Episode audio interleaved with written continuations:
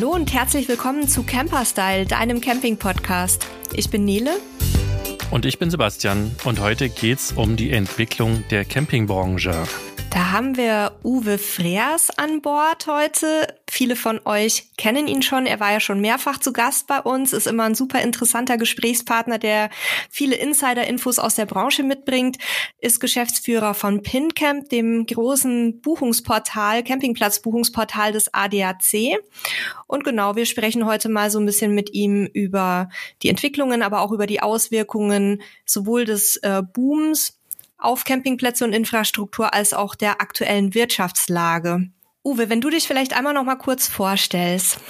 Hallo Nele, hallo Sebastian. Ja, Erstmal herzlichen Dank, dass ich bei euch sein darf. Äh, mein Name ist Uwe Freers. Ich bin 54 Jahre alt und wohne mit meiner Familie. Das ist eine Frau und drei Kinder zwischen äh, 10 und 13 Jahren im Herzen von Berlin. Ich bin der Geschäftsführer von ADAC Camping. Wir betreiben PinCamp, das Buchungsportal und noch diverse Produkte rund um Camping. Die größte deutsche Camping-App oder die meistverkaufte mit äh, über 100.000 Verkäufen. Wir machen Bücher und äh, freuen uns im Prinzip immer, wenn wir mit irgendjemand über Camping sprechen und äh, heute besonders mit euch beiden. Werbung. Die Caravan-Branche boomt. Seit 2020 ist das Interesse an Kastenwagen, Reisemobilen und Wohnwagen zusätzlich gestiegen. Eine Top-Adresse in der Welt des Caravannings ist Burmeister, das Caravan-Center am Bodensee. Neben einer exklusiven Fahrzeugauswahl und einem Tip-Top-Service wirst du in einer einzigartigen Erlebniswelt empfangen, in der die persönliche Begegnung noch im Vordergrund steht. Auf der weitläufigen Verkaufsfläche präsentiert Burmeister über 150 Ausstellungsfahrzeuge und jetzt kommt's. Darunter Modelle wie der Cara Compact Mercedes Pepper Edition mit sofortiger Verfügbarkeit. Leute, das ist einzigartig in Deutschland. Bei Burmeister ist es wirklich an alles gedacht worden. Damit du dich wohlfühlst, es gibt eine gemütliche Lounge, eine Cafeteria und einen toll eingerichteten Concept Store. Während du dich von der Welt des Caravannings inspirieren lässt, können sich deine Kids im eigens dafür eingerichteten Spielmobil austoben. Schau dir das Caravan Center am besten einmal an. Vom 21. bis zum 23. Oktober findet die große Caravan-Messe Bodensee statt, auf der Burmeister viele Neuheiten im Wohnwagen- und Reisemobilbereich präsentiert. An Bewirtung, Spaß und Action ist natürlich auch gedacht. Wenn du dir also demnächst ein Reisemobil oder einen Wohnwagen mieten oder kaufen möchtest, oder dich einfach nur mal informieren und beraten lassen willst, dann solltest du unbedingt einen Trip an den Bodensee einplanen. Aktuell günstige Finanzierungsangebote findest du auch in der Bio vom Burmeister auf Instagram. Liebe Caravaning-Freunde der Sonne, ab zu Burmeister in den Bodensee, deinem Caravaning-Erlebniscenter. Werbung Ende. Ja, super. Wir haben dich ja auch schon mehrfach im Podcast gehabt und finden das ja immer super cool, uns mit dir zu unterhalten, weil du auch immer spannende Zahlen und ja einen, einen Einblick in die, in die Branche, vor allen Dingen auch in den, ich nenne mal, Aktiv-Camping-Bereich hast, die, den sonst eigentlich niemand so richtig hat. Und ähm, wahrscheinlich oder hoffentlich hast du uns auch wieder ein paar spannende Insights mitgebracht. Und wir, wir fangen mal an. Boomt Camping immer noch als provokante Frage? Ich weiß es noch nicht. Das ist schon ein bisschen eine provokante Frage. Ich glaube, wir kommen ja aus einer Zeit, ähm, naja, ich würde sagen, die letzten fünf Jahre hat uns die Presse ja nur gezeigt, Camping boomt, Camping ist in der Mitte der Gesellschaft angekommen, äh, ein Rekord jagt den anderen und äh, das sind eigentlich tolle Zeiten für uns alle und für die Branche. Und ich glaube, man muss diese Zahlen und auch den die, die Antwort darauf ein bisschen differenziert betrachten. Auf der einen Seite, wenn wir uns ansehen, was jetzt mit den beiden Zahlen, die wir messen können, passiert, nämlich einerseits Abverkäufe der Fahrzeuge, Neuzulassungen und zum anderen das Geschäft auf den Campingplätzen, ist der Markt, glaube ich, noch zufrieden. Ähm, die Nachfrage ist auf jeden Fall da. Das heißt, es sind immer mehr und mehr Camper in Deutschland unterwegs und das lässt sich statistisch zeichnen. Gucken wir uns mal die Zahlen konkret an. Auf der einen Seite die Absatzzahlen der Fahrzeuge. Ähm, das ist wirklich von einem Rekord zum nächsten gegangen. Wir haben in 2021 106.000 Fahrzeuge verkauft. Nur mal zum Vergleich, 2013 waren es 41.000. Äh, 41 das ist ein Plus von 160 Prozent in acht Jahren. Also ich kenne keine Branche, die so gewachsen ist. Ähm, man sieht auch, was Menschen dafür ausgeben. 2021 wurden 80.000 äh, Campingfahrzeuge verkauft, äh, 82.000 um genau zu sein. Und äh, der Umsatz waren 6,4 Milliarden Euro nur für die Reisemobile. Und äh, das ist im Schnitt ein Preis von 78.040 Euro. Also das ist schon, da musst du einfach 78.000 Euro im Schnitt auf den Tisch legen für so ein Fahrzeug. Insofern Leidenschaft, viele Menschen machen das. Aber wir sehen auch sehr klar in 2022, ich würde es mal mit leichten Wolken am Horizont äh, bezeichnen. Ähm, die Abverkäufe in 22, die Neuzulassungen sind zurückgegangen im ersten Halbjahr. Äh, ich will euch nur Beispiele nennen. Äh, Im äh, Juni des letzten Jahres wurden über 11.000 Fahrzeuge verkauft. Es waren in diesem Jahr um die 8.000. Also da, da geht's zurück. Und das liegt aber jetzt eben nicht daran, dass die Menschen weniger Fahrzeuge kaufen wollen, sondern die Hersteller bringen sie nicht her. Die klassische Lieferkrise. Und das ist jetzt erstmal so der, der, der erste Rückmelder von den Fahrzeugen. Auf den Campingplätzen läuft's gut. Hier müssen wir unterscheiden. Ähm, zwischen Südeuropa und Deutschland. Deutschland hat äh, aktuell im ersten Halbjahr 14,2 Millionen Übernachtungen gemacht. Das ist ein neuer Halbjahresrekord. Man könnte auch sagen, super. Aber Deutschland ist sich nicht sicher, ob das im Sommer so weitergeht mit dem Rekord. Wir haben auch jetzt einen ziemlich verregneten Herbst gehabt, gerade im Norden. Insofern, ich erwarte keine Rekordzahlen. Allerdings aus Südeuropa haben wir durch die Bank Rekordzahlen.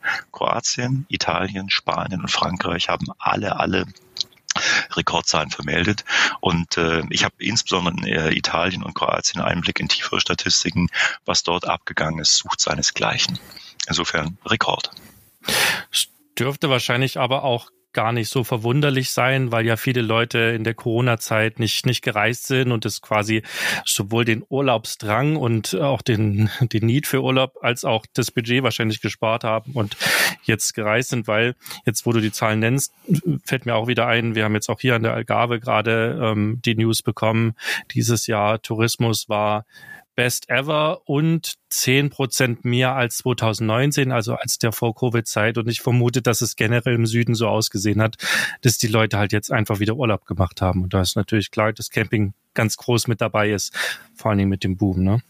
Absolut. Und das, das ist auch für jeden nachvollziehbar. Wir waren alle müde. Wir haben jetzt alle drei Jahre oder zwei Jahre mindestens Urlaub in Deutschland. Wir wollten raus. Und äh, mir ging es nicht anders. Ich habe meinen Campingurlaub in diesem Jahr an der Costa Brava verbracht und ich habe es genossen. Spanische Sonne, spanisches Leben. Äh, die Kinder haben Surfkurse gemacht. Wir waren tauchen. Gott, wie schön ist das. Das geht im Bodensee nicht gleich. Also wir haben ja letztes Jahr schon gemerkt, dass im Süden die Zahlen anscheinend extrem hochgeschossen sein müssen, weil auch Campingplätze, die wir noch von den Vorjahren kennen, wir haben da natürlich keine statistischen Erhebungen gemacht, aber es war alles voll, subjektiv betrachtet. Also wirklich die letzte Parzelle bis vor den Toiletten war vollgepackt mit Menschen. Für uns für die Campingplätze schön, für uns eher unangenehm als Reisende. Also wir möchten sie ja immer so ein bisschen gerne mit, mit etwas Luft zwischen den Fahrzeugen.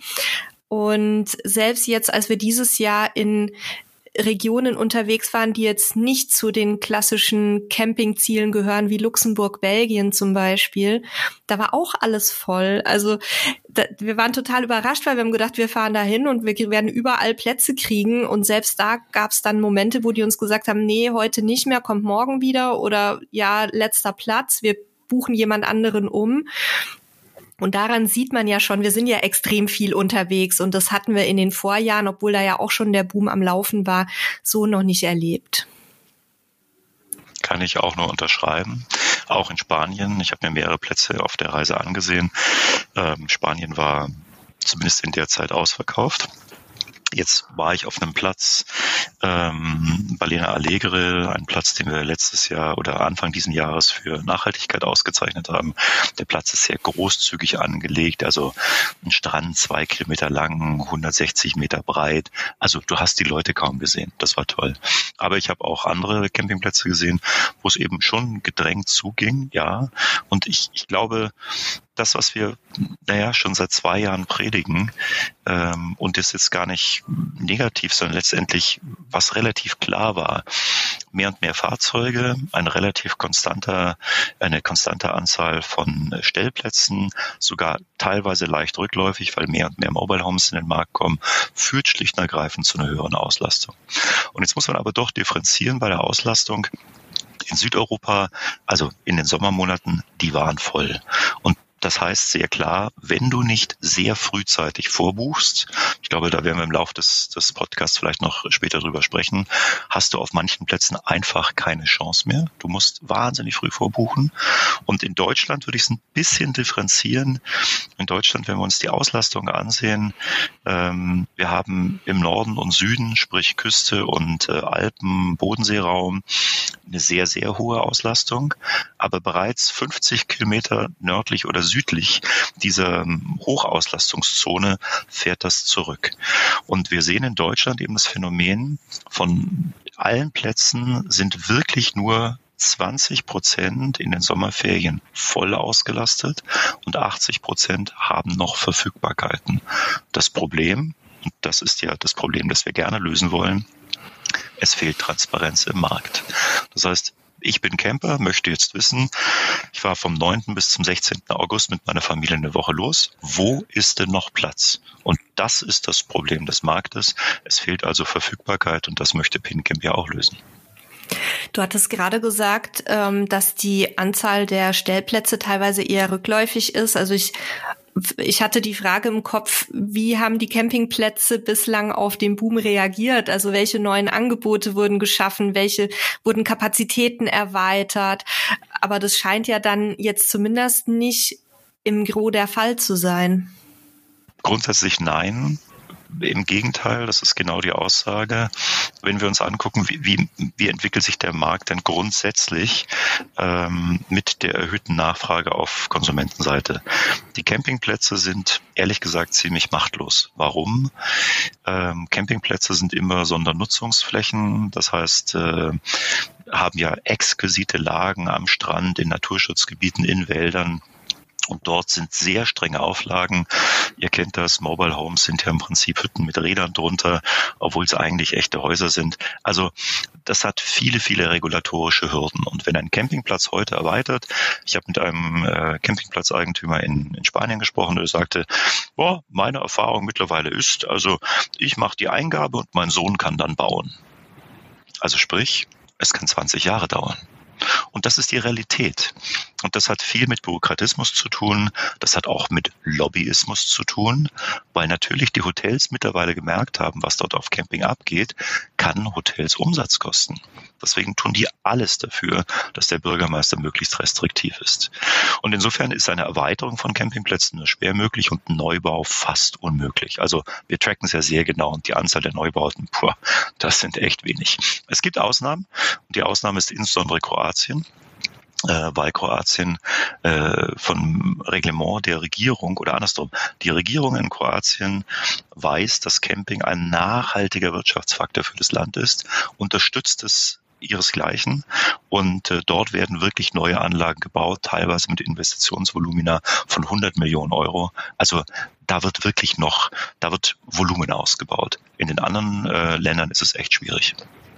Also sind eigentlich die beiden Chancen, die jetzt für Camper bleiben, die leer ausgegangen sind beim letzten Mal oder kurzfristiger buchen wollen, eigentlich nur darauf zu hoffen, dass schnell neue Länder ähm, das Camping für sich entdecken und, und sagen, die, die Genehmigungsverfahren beschleunigen und vor allen Dingen aber auch noch viel mehr, das was du ja schon gesagt hast, dass viel mehr Plätze irgendwie ihre, ihre freien Plätze digital verfügbar, online verfügbar zeigen, damit die Menschen sehen, Mensch, da kann ich noch hin. Also ich mein, ne, wir sind ja digitale Menschen. Für uns ist es unverständlich, wie wir 2022 nicht einfach irgendwo hingehen können und sehen können, welche Campingplätze haben vom 1.10. bis zum 12.10. noch Platz für mich. Ne? Das ist nach wie vor irgendwie ein unvorstellbares Ding, aber es ist ja einfach aus der Historie entstanden, war früher nicht notwendig. Und warum sollen wir es heute machen?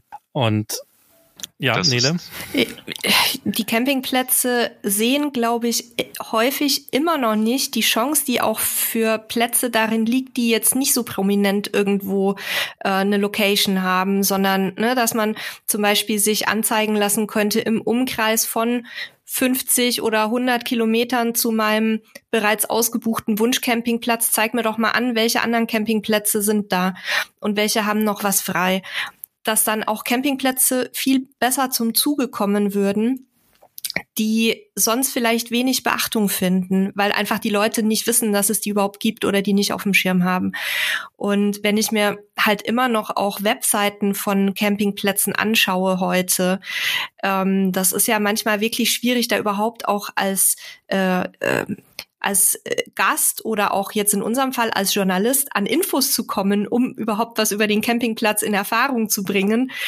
Und ich glaube, da ist noch ganz viel Potenzial auch, nicht nur Nachholbedarf, sondern positiv gesprochen Entwicklungspotenzial, dass man eben auch Campingplätze ausgelastet bekommt, die jetzt ein bisschen mehr im Hinterland liegen und eben nicht in den Hotspots.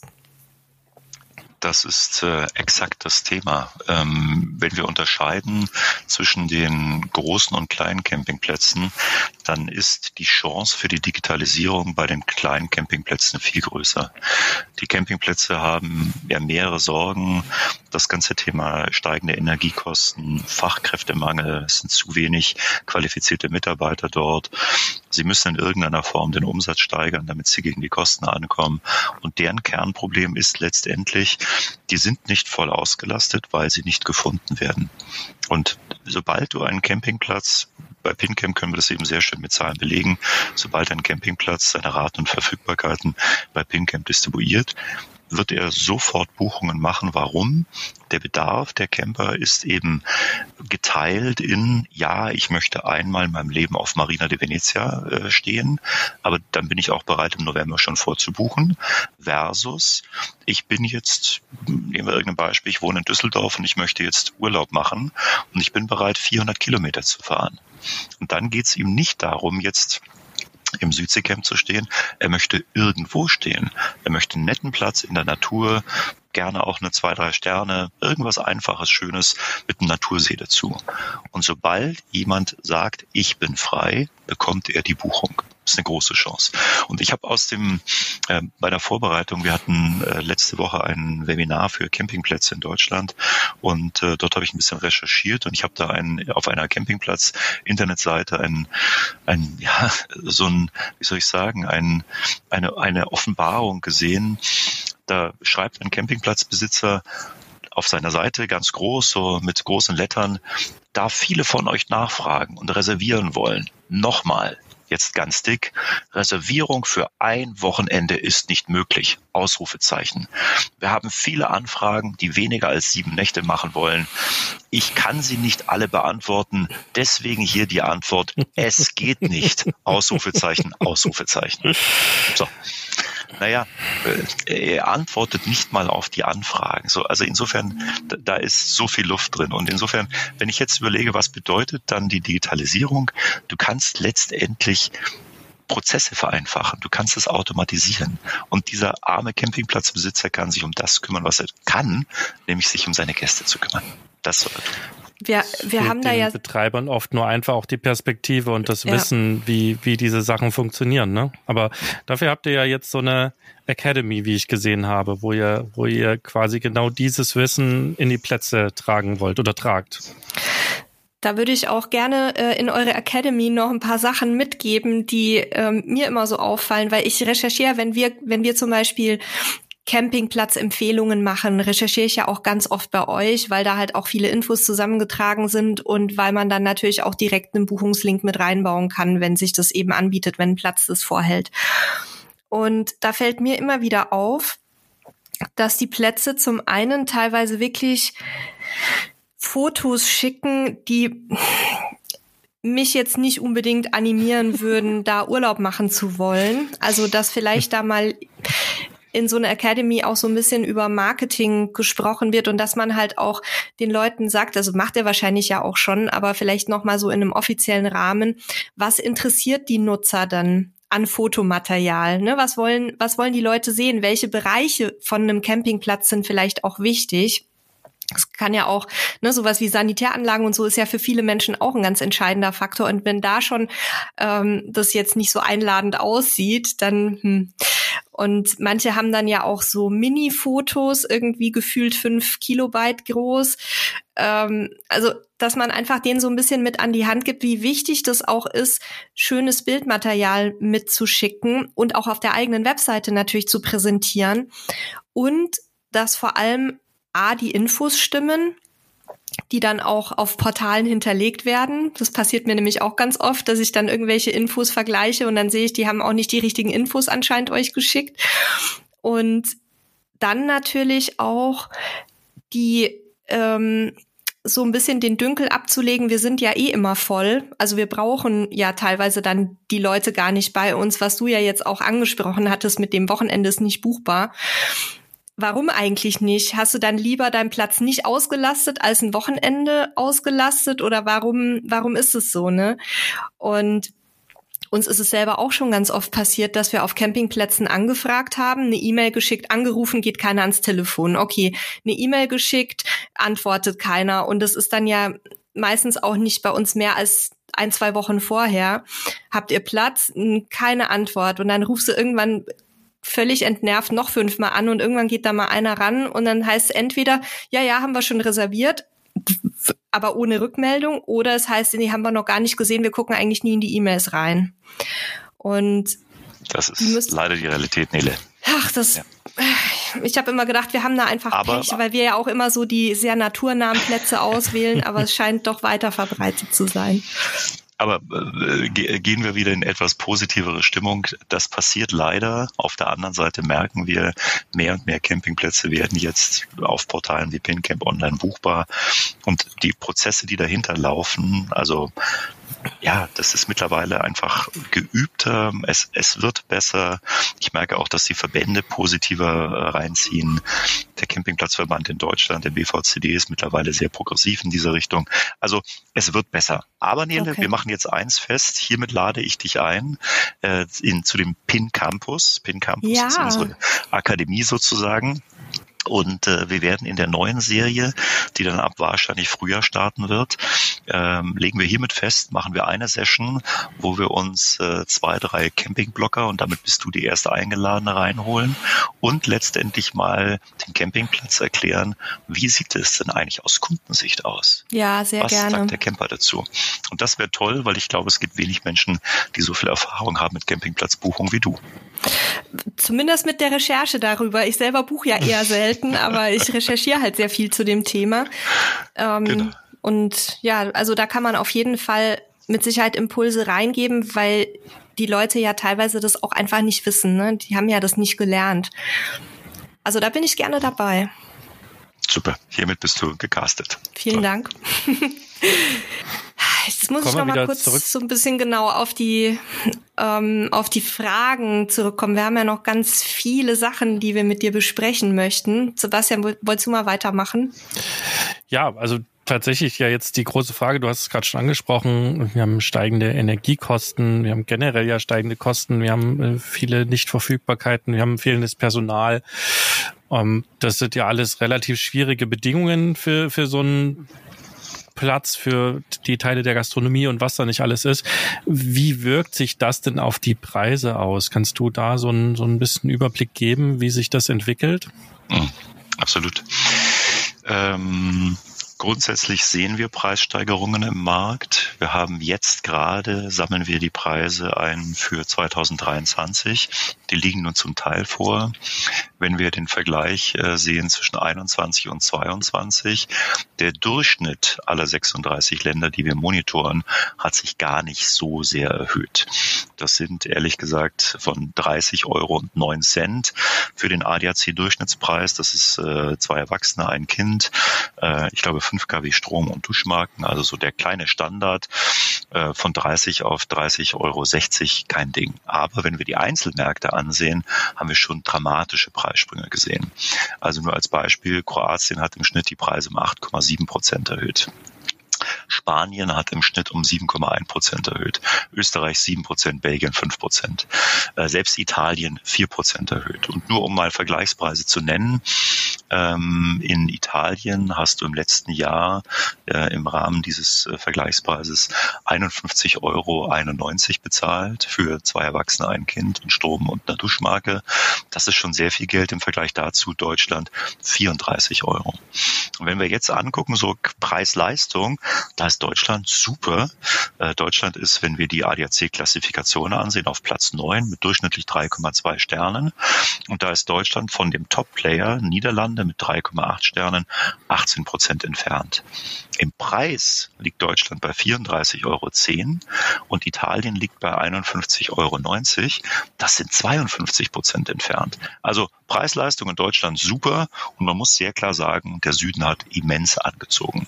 Und ich erwarte jetzt im Rahmen der Energiekosten, weil diese Preissteigerungen waren vor der Inflation, durchwegs Preissteigerungen zwischen 5 und 10 Prozent. Ja, ja klar, weil ne, zum einen wird schon der Strom teurer, den ich wahrscheinlich auf dem Platz kaufe. Die Kilowattstunde wird teurer werden und dann muss ja alles beheizt werden und äh, betrieben werden. Da bin ich sehr gespannt, wie sich das alles entwickelt. Also da, da ist ja gerade große Panik überall. Ähm, da bin ich auch tatsächlich gespannt, wo das hingeht. Wenn wir jetzt im in den Fahrzeugbereich nochmal gucken, da haben uns einige Hersteller gesagt, dass da wohl die Steigerungen bei um die 20 Prozent liegen werden ähm, bei den Neufahrzeugen. Ähm, was macht dir das für ein Gefühl? Also persönlich, aber natürlich in erster Linie auch in deiner Funktion als ähm, Geschäftsführer im Campingsektor. Wie, wie ist so deine Einschätzung, was passiert mit dem Campingthema, wenn jetzt auch dort eben die, ähm, die Preise so anziehen werden? Ich glaube schon, dass es irgendwann ein natürliches Limit geben wird. Wenn wir uns jetzt angucken, 21 durchschnittlicher Preis von 78.000 Euro, wenn wir darauf jetzt 20 Prozent kalkulieren würden, sprechen wir über 15.000 Euro, 16.000 Euro fast. Das sind am Ende bei, damit sind wir bei 94.000 Euro. Und ich glaube, es mag alleine psychologische Hürde von 100 geben. Ich glaube aber auch, dass wir irgendwann in den, in die Ebene kommen, dass der, die Bereitschaft der Konsumenten, so viel Geld für ein Fahrzeug auszugeben, dass ich, je nachdem, ob ich Rentner bin oder nicht, zwischen vier und sagen wir mal äh, zwölf Wochen bewege, dass sie irgendwann limitiert sein wird. Und deswegen ich, ich möchte da kein, kein, kein Schwarzseher sein. Ich bin von Herzen Optimist und ich glaube an diese Branche. Diese Branche wird über Jahre noch wunderbar florieren, weil wir einfach eine hohe Nachfrage hatten. Aber wir sehen eben jetzt erste Kennzeichen durch Lieferschwierigkeiten. Und wir werden, das sehen wir jetzt aktuell, der GfK Konsumindex ist auf dem tiefsten Stand seit 1991, seit es den gibt. Ähm, wir werden das auch im Campingbereich erleben. Insofern, ich erwarte keinen großen Einbruch. Ich erwarte erstmal eine Sättigung im Markt. Aber ich glaube, die Zeiten des unbegrenzten Wachstums sind erstmal vorbei. Und wir werden uns vielleicht in, also in 22 sicher, weil wir die Fahrzeuge einfach nicht herbekommen. Aber ich tue mir auch schwer jetzt zu sagen, naja, nach einem kleinen Dip wird 23 ein Rekordjahr. Ich glaube, wir müssen uns einfach jetzt daran gewöhnen, dass wir zwar auf einem hohen Niveau verkaufen können, aber nicht mehr von einem Rekord zum anderen jagen. Wir hatten ja eigentlich intern auch schon so ein bisschen die Stagnation so für 2020, 2021 erwartet, weil das eigentlich der natürliche Prozess gewesen wäre und dann kam halt Corona und hat noch aus ganz, ganz vielen bisher nicht Campern Camper gemacht. Dadurch wurde, glaube ich, auch dieser Zyklus noch mal künstlich ein Stück verlängert. Aber ich persönlich glaube, dass Leute auch in Phasen, wo es finanziell ein bisschen enger wird, trotzdem immer noch in Urlaub fahren werden. Und ich denke, dass es da die Campingbranche sein wird, die es wahrscheinlich am wenigsten erwischt, was die ähm, Rückläufigkeit angeht weil ja bei vielen jetzt auch das Fahrzeug schon vor der Tür steht. Und wie du vorhin gesagt hattest, ähm, das will ja dann auch bewegt werden. Man will dann ja auch was davon haben. Deswegen denke ich auch, dass es nicht einen riesen Einbruch geben wird, aber schon so, ja, so eine vielleicht auch gar nicht so ungesunde ähm, Normalisierung. Normalisierung auf hohem Niveau.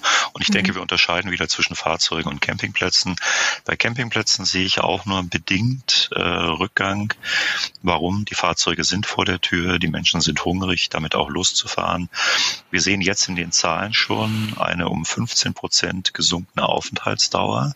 Das heißt, Camper sind weniger lang unterwegs. Warum? Wenn der Platz eben acht Prozent mehr kostet und wenn ich nochmal 200, 300 Euro mehr Sprit bezahlen muss, dann spare ich mir dieses Geld gegebenenfalls durch ein, zwei Nächte weniger. Und das sehen wir jetzt sehr klar messbar. Das, das wird kommen. Und auf der anderen Seite werden wir eben gucken, wie wird sich das verteilen. Es kann passieren, dass die Fernreisedestinationen südliches Kroatien, aber auch Süden äh, von äh, Spanien, äh, auch Westküste Frankreich, Portugal gegebenenfalls darunter etwas mehr leiden müssen. Aber das ist noch nicht bestätigt.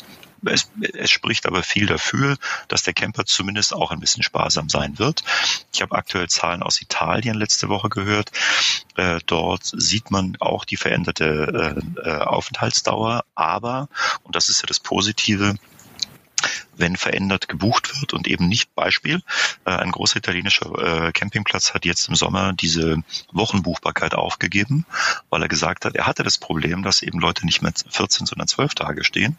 Und in der Konsequenz hat er 20 Prozent mehr Buchungen bekommen, aber letztendlich die Aufenthaltsdauer um 15 Prozent senken müssen. Also sprich, die blieben weniger lang. Er hat also letztendlich denselben Umsatz erhalten, aber er hat viel mehr Aufwand, weil er viel mehr Fluktuation auf dem Platz hat. Und gerade im Mobile Home Bereich heißt es öfter putzen, öfter Bettwäsche ändern und, und, und. Insofern, ich glaube, den Plätzen wird es weiterhin nicht schlecht gehen. Ja, letzten Endes muss man jetzt ja auch schauen, wie die, wie die Wirtschaft sich weiterentwickelt. Das ist ja auch, also wir sehen, glaube ich, global schon eine gewisse Stagnation bis hin zu einem leichten Rückgang, ne, ums kommt immer darauf an, wen man jetzt fragt. Ähm, aber wie du es vorhin schon gesagt hast, das, das, das dauerhafte Wachstum ist jetzt erstmal zum, zum Ende gekommen. Das ist ja auch irgendwie nicht natürlich, das gibt es nirgendwo. Jetzt die Frage nur, wie stark geht es weiter? Welche, welche Dinge spielen eine Rolle? Wie, wie entwickelt sich Krieg? Wie entwickelt sich Energie? Wie entwickelt sich vielleicht auch Corona und, und was nicht noch alles gibt, was, an was wir jetzt gar nicht denken? Und, und das macht es ja auch ein bisschen unvorhersehbar, wo die ganze Geschichte hingehen wird. Ähm, aber ich glaube, da war vielleicht auch Corona nochmal ein, ein wichtiger Punkt. Es klingt völlig, völlig schwierig in dem Zusammenhang mit Corona, aber ein wichtiger Punkt, dass so viele Leute auch nochmal sich auf diese Individualität vom Camping besonnen haben. Ich glaube, das rettet auch unseren Campingmarkt nochmal ein ganzes Stück, dass es nicht so schlimm wird wie in anderen Bereichen. Das kann ich mir gut vorstellen, weil letzten Endes Erholung ist was, das brauchen wir halt ne, in unserer Arbeitswelt, wo, wo ja die, die Anforderungen immer, immer höher werden an vielen Stellen. Und ähm, Campingplätze, also abgesehen von den fünf Sterne Campingplätzen, die ja wirklich sehr, sehr teuer sind, gibt es ja aber auch sehr viel kleinere, die ich sehr viel günstiger mieten kann, wo ich eben auch mit einem Zelt und mit, mit kleinem ähm, Equipment unterkommen kann. Und ich glaube, das ist auch ganz spannend, dass Camping ja nicht nur ist, dass 78.000 Euro teure Wohnmobil im Schnitt, sondern eben auch derjenige, der vielleicht mit einem, mit einem Pkw kommt und mit einem Zelt drauf kommt. Und ich glaube, das wird, und das, das höre ich so zwischen deinen Zeilen, das wird das Ganze noch relativ entspannt ausgehen lassen aktuell, egal wie die Wirtschaft sich entwickelt, oder? Das, das, das höre ich so ein bisschen dazwischen durch. Ich glaube, das ist sicherlich ein Trend, der in den letzten Jahren massiv verschärft wurde. Ich fand es sehr interessant auf dem Caravansalon in der Halle 3. Ich habe, glaube ich, noch nie so viel Dachzelte gesehen. Also äh, wirklich äh, ein tolles Bild hatte ich gesehen. Heute gerade erst ein Porsche mit einem Dachzelt. Ich habe gedacht, ich sehe nicht recht. also wirklich verrückt. Ähm, insofern ja. Und ich glaube, Camping, das ist ja auch ein anderes Thema. Wir sprechen gerade über Campingplätze, aber Camping sind ja nicht nur Campingplätze, sind ja auch Reisemobilstellplätze und eben jetzt in letzter Zeit ein Trend, der seit einem Jahr, eineinhalb massiv wächst, das ganze Thema Microcamping. Also sprich, wir sehen eben durch die Limitierung der Campingplätze auf der anderen Seite eben ein doch schon konsequentes Ausbauen der Reisemobilstellplätze, das für mich jetzt kein, kein Urlaubsplatz ist, aber für eine Wochenend-Kurzreise oder für das Überbrücken bei langen Fahrten sind die okay. Und ich finde das Thema Microcamping. Microcamping ist ja das Campen in freier Natur, wo du eben auf einem Privatgelände oder auf einem gewerblichen Gelände bis zu drei Stellplätze ausweisen darfst, je nach Bauverordnung.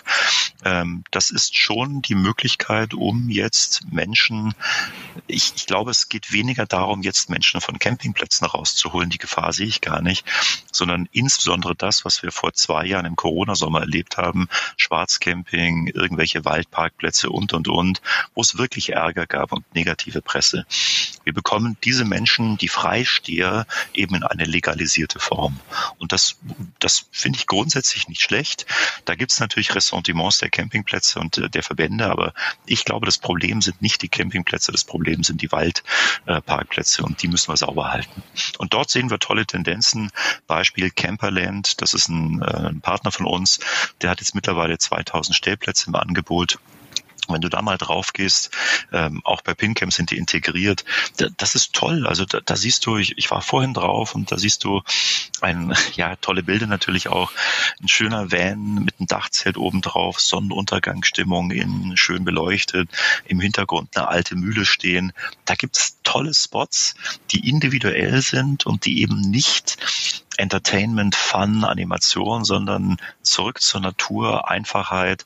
Und wenn es die Branche, und da appelliere ich eben an alle Camper, wenn es den Campern gelingt, das ordentlich zu machen, ihre äh, Kassetten nicht hinter im Wald zu entleeren, sondern letztendlich dann eben auch mal zwei Nächte auf den Campingplatz zu gehen, um dort zu entleeren, dafür auch zu bezahlen. Wenn wir dort einen vernünftigen Level finden, kann das schon auch ein zumindest eine Alternative sein äh, zum äh, Freicampen. Und da bin ich einfach grundsätzlich kein Freund. Ähm, die Infrastruktur muss irgendwie bezahlt werden und deswegen sind da 12 Euro die Nacht auch total fair. Wir waren ja selber vor einiger Zeit auch auf einem sehr schönen ja, privaten Stellplatz, den ich zufällig auch über euch gefunden hatte, weil ich mal gucken wollte, wir hatten einen Termin in München. Und da habe ich zum ersten Mal gesehen, dass Camperland bei euch integriert ist und dann haben wir auch direkt da was gebucht. Und es war das Beste, was uns in dem Moment passieren konnte. Also Jetzt mal abgesehen davon, dass wir uns da auf, die, auf der Veranstaltung Covid eingefangen haben, sonst wären wir nämlich auch gerne noch länger dort geblieben, aber wir mussten dann abreisen. Ähm, und was mir daran so aufgefallen ist, ist, dass es aus meiner Sicht, wie du sagst, überhaupt keine Konkurrenz zu richtigen Campingplätzen ist, zumindest zu den größeren sondern die Leute, die, die auf so einem Grundstück stehen, ob mit Wohnwagen oder mit Zelt oder womit auch immer, die würden auf einem großen Campingplatz eh nicht glücklich werden. Also das ist nicht der richtige Platz für die oder zumindest ähm, eine schöne Abwechslung zu den großen Plätzen. Und bei uns war es halt so, für uns war das im Grunde eine, eine Übernachtungsgelegenheit und zufällig haben wir es dann so gut erwischt, dass wir uns auch mit den Leuten echt gut verstanden haben und dann abends mit denen auch noch zusammensaßen. Aber das ist ja kein Muss. Ne? Das, das kann man machen, wenn es passt und wenn nicht, dann hat man seine Ruhe. Und wir hätten sonst nicht in München übernachtet, weil wir die Campingplätze in München kennen, weil wir da schon waren und die hätten alle nicht gepasst für uns ohne da jetzt in die Details zu gehen. Und von daher ist es aus meiner Sicht einfach eine richtig tolle Ergänzung für Leute, die einfach sich dieses kleine, familiäre, naturnahe wünschen, aber die eben nicht sich einfach in den Wald stellen wollen oder können. Genau das ist ein, das ist eine schöne Chance, sehe ich auch so. Und wir werden gucken.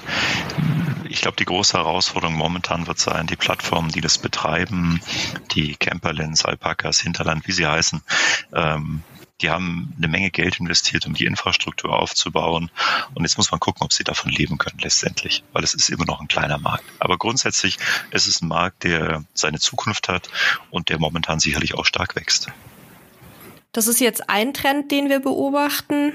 Ähm, diese kleinen privaten Stellplätze. Auf der anderen Seite war auch eine Sache, die uns sehr stark aufgefallen ist, dass ähm, also neben den kompakten Vans und Zelten und Dachzelten und so weiter, doch auch immer mehr Komfort sowohl in die ähm, in die Fahrzeuge reinkommt, als auch teilweise auf den Campingplätzen angeboten wird. Und ein Punkt, den du jetzt ja auch schon mehrfach thematisiert hattest, sind die Mietunterkünfte.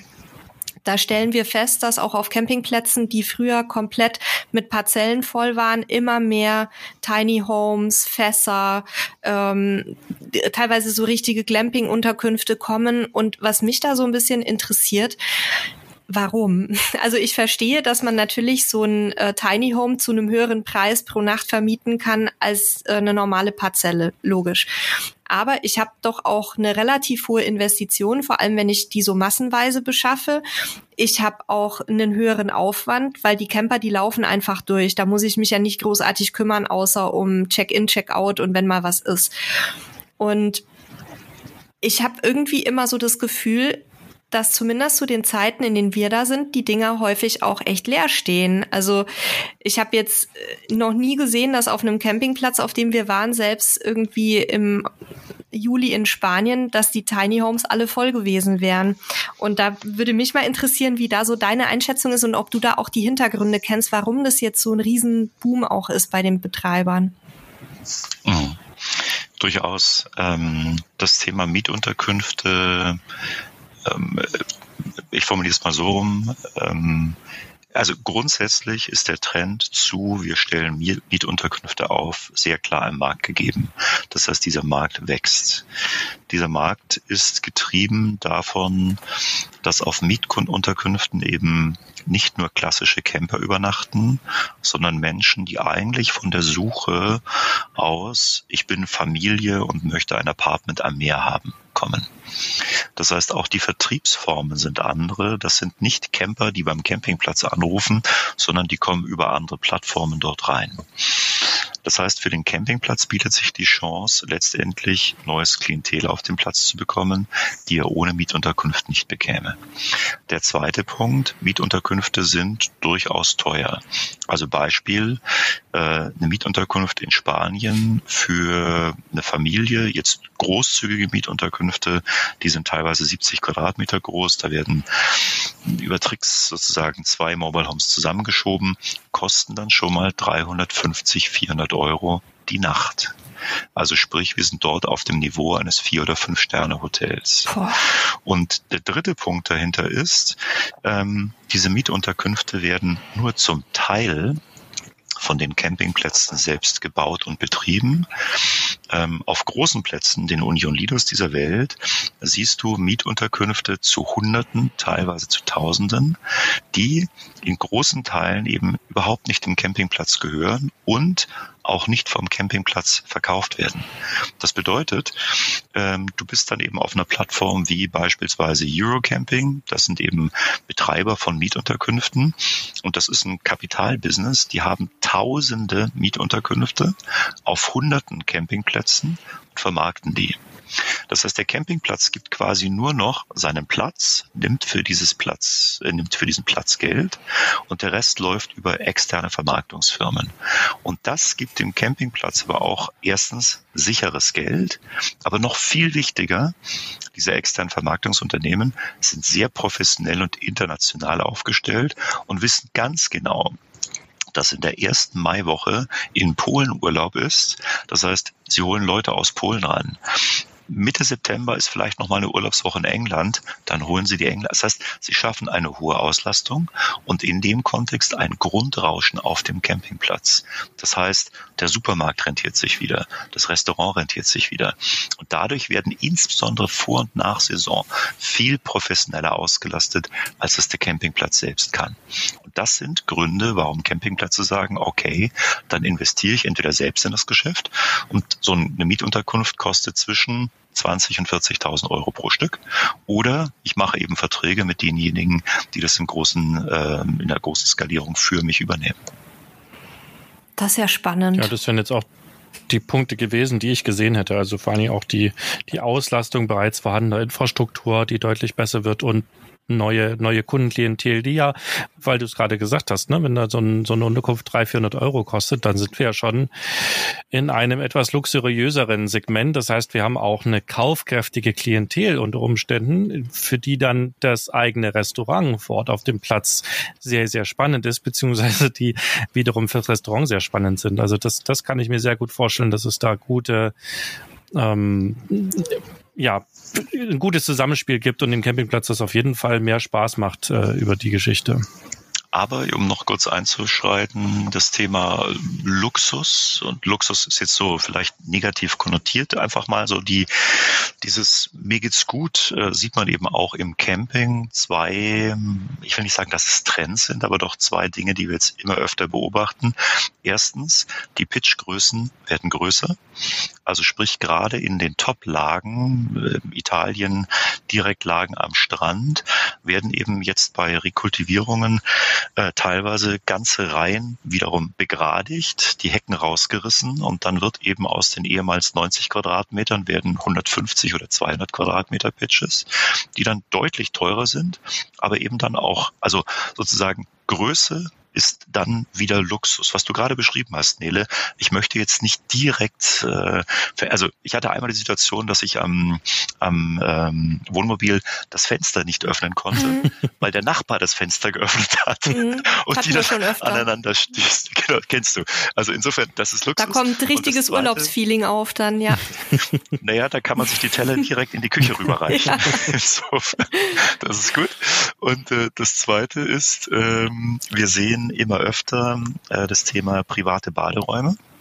Und das Thema private Baderäume, teilweise auch mit so einer kleinen Kochnische quasi, um draußen alles erledigen zu können, ähm, ist insbesondere für ältere Menschen, die in dem Kontext eine gewisse Intimität haben möchten, die gegebenenfalls auch, ich formuliere es mal vorsichtig, körperliche Gebrechen haben, die sie in ihrem eigenen Badezimmer lieber äh, handeln möchten ist ein Thema, das zunehmend kommt. Insofern auch auf den Campingplätzen äh, gibt es zumindest in Teilbereichen eine Aufrüstung, wo trotzdem noch Camping im Vordergrund steht, aber wo man eben sagt, naja, wir wollen uns eben relativ breit aufstellen. Und da gibt es die kleinen Pitches, die weiter hinten sind und ganz einfach bis hin zu den großen, luxuriösen mit Anschluss, mit teilweise privatem Bad, die eben für Menschen sind, die sich das leisten können und möchten.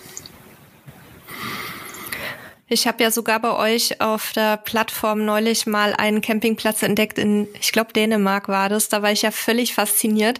Da kannst du quasi dein Wohnmobil oder Wohnmobil, äh, Wohnmobil oder Wohnwagen auf einer Riesenparzelle abstellen, hast ein Privatbad und dann noch ein privates Spa dabei, also so ein Außenwhirlpool. Und ich bin ja nun nicht als Luxusmädchen bekannt. Ich mag es ja wirklich sehr einfach am liebsten. Aber das fand ich doch total faszinierend und habe mich dann so ein bisschen weiter reingekniet und habe gemerkt, dass tatsächlich immer mehr Campingplätze auch sowas wie wie Außen äh, Whirlpool und solche Geschichten anbieten. Also das ist auch für mich eine spannende Entwicklung, bei der es ja sicherlich auch in eurer Community immer wieder Diskussionen gibt, ist es überhaupt noch Camping? Und ähm, Die gibt's und äh, die verstehe ich auch. Aber weißt du, das ist so ein bisschen, ich finde, es gibt noch reichlich tausende Campingplätze, die einfach richtig pur Camping sind. Und äh, das ist auch total okay. Und wenn jemand jetzt keine Lust auf diesen Wellness-Schnickschnack hat, okay, kein Ding, dann kann er letztendlich auch in die reinen Camping-Campingplätze gehen.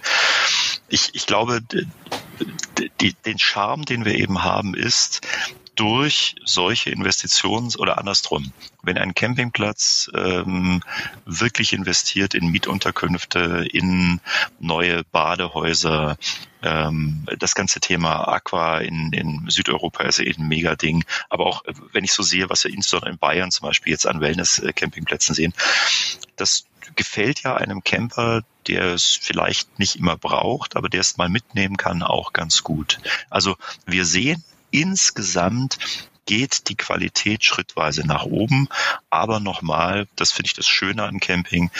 Es ist so ein breites Feld. Wir haben annähernd 26.000 Plätze in Europa. Ich glaube immer noch findet jeder das, was er wirklich im Herzen sucht. naja, und vor allem soll ja jeder auch seinen Urlaub so verbringen, wie es für ihn am entspanntesten ist, ne?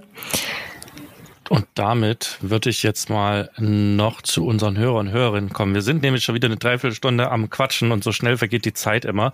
Und jetzt würde ich gerne noch ein paar Takeaways im Englischen, auf Deutsch fällt mir, auf Deutsch fällt es mir gerade nicht ein, aber einfach noch ein paar Dinge, die ihr für euren Urlaub oder für eure Urlaubsplanung mitnehmen könnt, aus der Uhr rauskitzeln wollen. Du hast ja vorhin schon gesagt, also um die äh, sozusagen beliebten Regionen, also oben das Meer, unten der Bodensee, ähm, gibt es so einen Gürtel, da ist es relativ voll. Okay, da war jetzt dein Tipp schon, halt frühzeitig. Wie früh? Ein halbes Jahr, dreiviertel Jahr? Wie, wie viel würdest du sagen, ist sinnvoll, Uwe? Da gibt's natürlich tolle Statistiken bei PinCamp. Wir wissen ganz genau, wie lange die Leute vorbuchen. 61 Tage in der Hauptsaison, 35 Tage in der Nebensaison. Aber, nichts ohne Aber, ähm, ich glaube, die wirklich heißen Plätze öffnen im November, Anfang Dezember ihre Buchbarkeiten. Und wir sehen auf PinCamp, das ist dann genau der Zeitpunkt. Also spätestens ab Weihnachten geht's bei uns ab. So von ja 20. Dezember, 26. Dezember bis Mitte Januar ist wirklich der Run für die ganz großen Plätze. Und da musst du rein.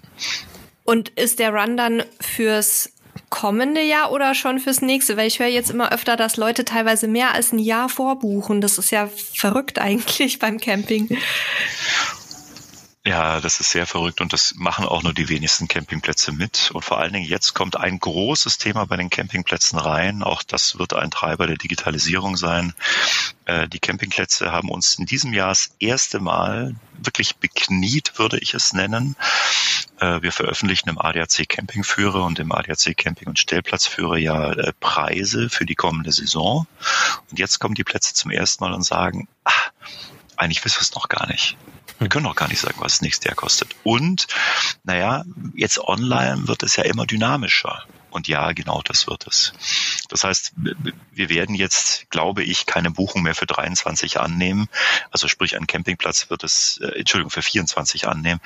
Ein Campingplatz hat geringes Interesse daran. Er sagt zwar, Gast, toll, dass du kommst, aber in aktuellen Zeiten, was machen die Energiepreise, was macht die Inflation, kann ich die Preise überhaupt nicht vorterminieren. Deswegen, also Vorbuchungszeit beginnt im Prinzip Dezember, Januar für die heißen Plätze. Die Hauptsaison wird mit circa zwei Monaten Vorlauf gebucht.